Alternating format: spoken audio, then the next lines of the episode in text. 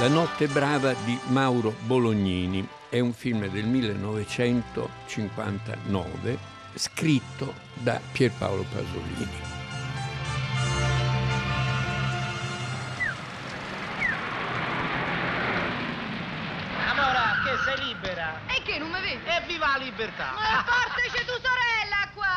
Pierpaolo Pasolini, prima di fare il regista, ha fatto lo sceneggiatore per eh, sopravvivere, faceva l'insegnante elementare a Pietralata e quando ha cominciato a occuparsi di cinema seriamente gli hanno dato lavoro, eh, soprattutto eh, Fellini che si è, si è, servito di lui, della sua conoscenza di Roma, della Roma del sottoproletariato, della Roma marginale per le notti di Cabiria in particolare. Avrebbe dovuto poi produrre lui a Cattone, non se l'è sentita e Pasolini un po' si è risentito di questo cambiamento di idea perché evidentemente quando lesse la sceneggiatura deve essersi un po' spaventato e poi i suoi produttori non erano eh, dell'idea che quel film potesse avere successo. Prima di Accattone, Pasolini ha scritto alcuni film molto interessanti, due per Mauro Bolognini, La notte brava e La giornata balorda, sono un dittico già nel titolo, uno più tardi per Bernardo Bertolucci, il film di esordio, La Commare secca, e infine quello secondo me più interessante e più bello, più pasoliniano, Morte di un amico di Franco Rossi. La notte brava, La notte brava è un film particolarmente curioso, più bello che La giornata balorda, particolarmente curioso proprio per questo accostamento Bolognini Pasolini. Pasolini aveva già collaborato a Marisa La Civetta, una piccola commedia tipo Poveri ma belli con Marisa Allasio, non brutto, tutt'altro che brutto, pieno di spunti e trovatine e anche curioso perché è tutto su un personaggio femminile, proletario, ma un personaggio femminile. Poi con La notte brava e la giornata balorda invece, eh, come dire, Pasolini eh, diventa un personaggio in qualche modo centrale nel vitalissimo cinema italiano a cavallo del miracolo economico, prima di poter esordire poi nel 60 con eh, Accattone. La notte brava è un film un po' picaresco, è un girovagare prima nella giornata, in una giornata romana periferica, centrale eh, e nei dintorni di Roma, e poi la notte con le avventure di tre eh, malamente, di tre giovani del eh, proletariato marginale, del sottoproletariato della periferia romana, che vengono fuori diritti, diritti da ragazzi di vita. Quindi vengono fuori anche dalla sua conoscenza di quel mondo grazie a Sergio Citti e a um, Franco Citti. Quante disgrazie, malattie, furti, delitti, sofferenze, morti. Basta leggere i giornali, il marito ammazza la moglie. Per conto come si chiama là offre una festa mascherata. Padre di famiglia muore di fame. A me vuoi dire perché? Perché? È la vita. Un giorno all'altro ti venga a chiamare. A scintillone. Tu madre mi fa, scintillone è morto. E chi mi piagne a me? Bolognini è un regista curioso, è un regista importante, è un regista elegantissimo, è un regista di tradizione, è un regista che si è studiato bene i classici, che, eh, che sa raccontare con grande fluidità e con grande eleganza, è un regista però decisamente borghese, i suoi film hanno sempre un'ambientazione borghese, un'ottica borghese, è un pochino decadente, un pochino estetizzante, ma eh, comunque di, di un regista solidissimo. La Notte Brava è curioso proprio per l'accostamento tra eh, il mondo pasoliniano, il sottoproletariato romano, i giovani romani, le notti brave dei giovani romani e eh, invece questo regista molto borghese e molto raffinato, in qualche modo una sorta di un barocco che va verso il rococò. Ecco, elegante e, e, anche abbastanza affascinante. È proprio questo connubio e scontro tra due mondi, no? raccontando una storia dell'uno ma con l'occhio dell'altro, che rende questo film, secondo me, piuttosto affascinante. Intanto è un film coproduzione italo-francese, la gran parte degli attori sono francesi, eh, poco credibili di fatto come, non so, come Franco Citti di Accattone, che è autentico, lo vedi che viene da lì. Questi sono, sono attori da, da, teatro classico e anche un po' da salotto, da salotto francese, da salotto francese bene. C'è Jean-Claude Brialy che fa la parte di un di questi sottoproletari che si chiama Scintillone. C'è Laurent Terzieff, ancora più elegante, più distinto, attore teatrale di origine russa, bravo, eh, francese che fa Ruggeretto e poi c'è un italiano, Franco Interlenghi, che fa Bella Bella. Ah no, io con questo non ci sto, sta, sta cosa, fammi E mo' è stufata, mo' è Io con questo non c'è niente da spartire. Ah, oh, come sta va. Cittadano, voglio scende, voglio Scendi scende. adesso, faccia vedere. Oh, allora, ancora sta qua, non sei scesa. Guarda, disgraziato, che se mi metto a strillare faccio correre appresso tutta la polizia di Roma. Ah, scema, estate buona. O quello che ti damo ti fa morire per una settimana. Che c'ha, buon amore? Oh, ma dove ci porti? Accompagnare i morti. Buona, Stella. Fra poco ci stanno i fuochi d'artificio. Aspettate qua e fate le brave.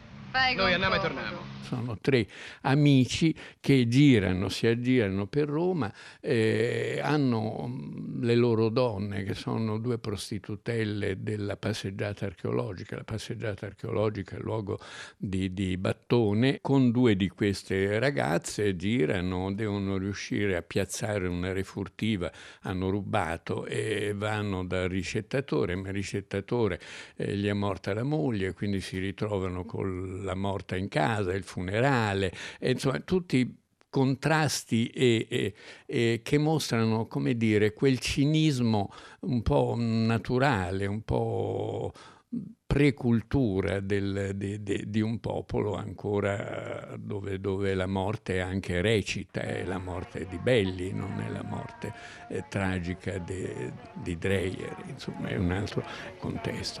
E mosciarella dove sta? Poraccio, se sta mangiando un boccone della in cucina. So due giorni che non mangia. C'aveva una fame. Volete favorire? Grazie, avevo mangiato. Eh, questo è un guaio quando va a succedere.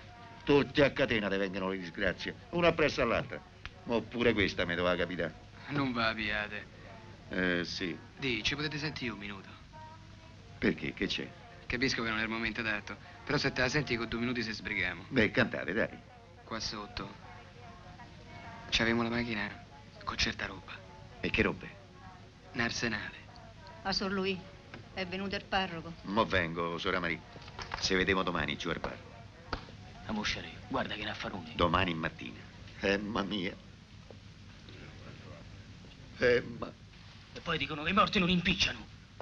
E la refurtiva non riescono a piazzarla perché questo signore appunto ha la moglie morta e gli continua a dire ma vedremo se domani, ma vedremo se domani. Ecco. E mh, zuffe con degli altri ragazzi eccetera eccetera, poi caricano su ancora un'altra ragazza, insomma girano finché trovano un ricettatore in estrema periferia dalle parti forse di Ostia che è sordomuto e che mh, vive con una ragazza che parla con i gesti, che Antonella Luati. Ci sono alcune delle attrici più belle del periodo, Elsa Martinelli, Antonella Luardi, Rossana Schiaffino e Mylène de italiane e francesi, stupende, ma elegantissime, insomma, figurine, capito, Assol- assolutamente improbabili come sottoproletarie e come battone della, della passeggiata archeologica. no? Però, ripeto, è questo il fascino del film, è questo contrasto tra questo mondo scritto da Pasolini e invece immaginato, visualizzato, diretto da, da Bolognini. Che se famo, li segni come gli indiani? Combiniamo sì o no? Te vuoi, Carmà? Prima vuoi sapere che si tratta e dove sta la roba? Sulla strada. Momento.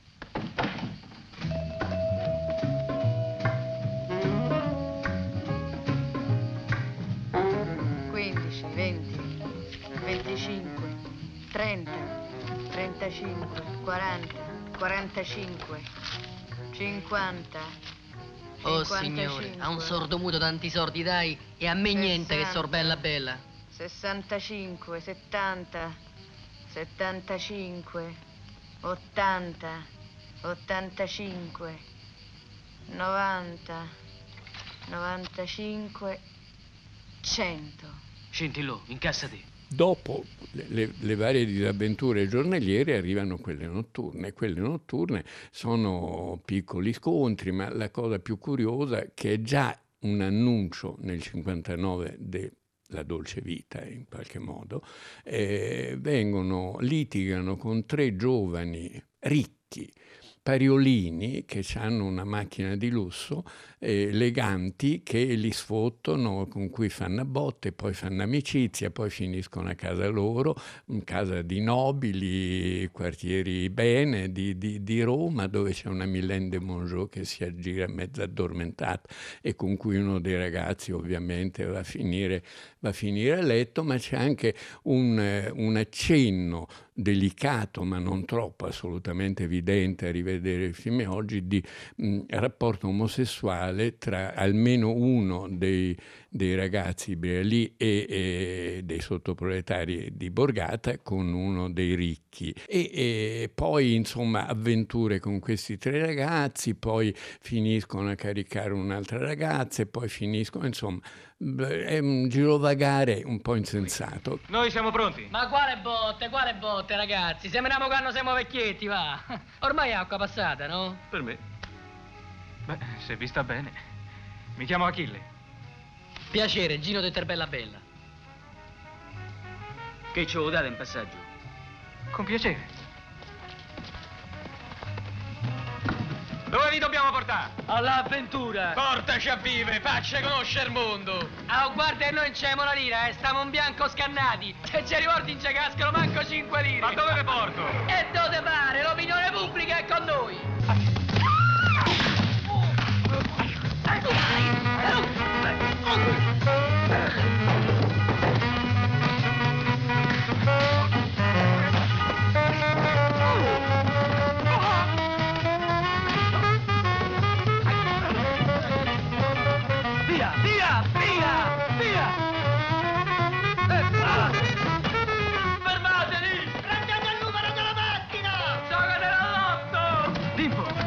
Perché Yamenato? Perché mi era antipatico.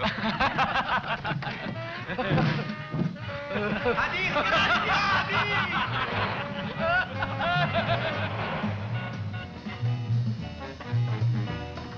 ecco nella una, là. Aua Salmo Iraqi, quanto costi? Va bene per te questa. Ti piace, dottoressa? Te la compro. Beh, se mettiamo d'accordo, no? Vieni, amore. Eh? Oh, te do non portare a fare! Ambriaconi! Oh! Amberi con chi se siamo incontrati. Ciao. Con questi soldi vanno, portano queste donne eh, nei night, nei night di lusso, nei luoghi di lusso, fanno riaprire un ristorante super lusso e mettere l'orchestrina perché hanno tutti questi soldi e li vogliono spendere e di fatti alla fine del film restano senza una lira. Mm, c'è un incontro finale tra eh, Terzieff e la Schiaffino che finisce eh, con eh, lui che la riaccompagna in tassi alla sua borgata e prima di rientrare lui nella sua borgata le ultime mille lire che allora erano molto, o 10.000, non lo so, insomma, soldi, li butta da, da un ponte su un mondezzaio, insomma, e, e lì è l'immagine anche iniziale del film è questo, è questo biglietto, eh, questi soldi in mezzo, in mezzo alla monnezza. In qualche modo tutto questo è mh, alta retorica alta retorica, una retorica pasoliniana e una retorica eh, anche bologniniana che sconcerta rispetto al cinema eh, del neorealismo, dove l'impressione di realtà doveva essere dominante. Qui è, un, è una sorta di balletto o di film giapponese, Pasolini amava moltissimo il cinema giapponese, è il film di un'eleganza quasi estenuata, no?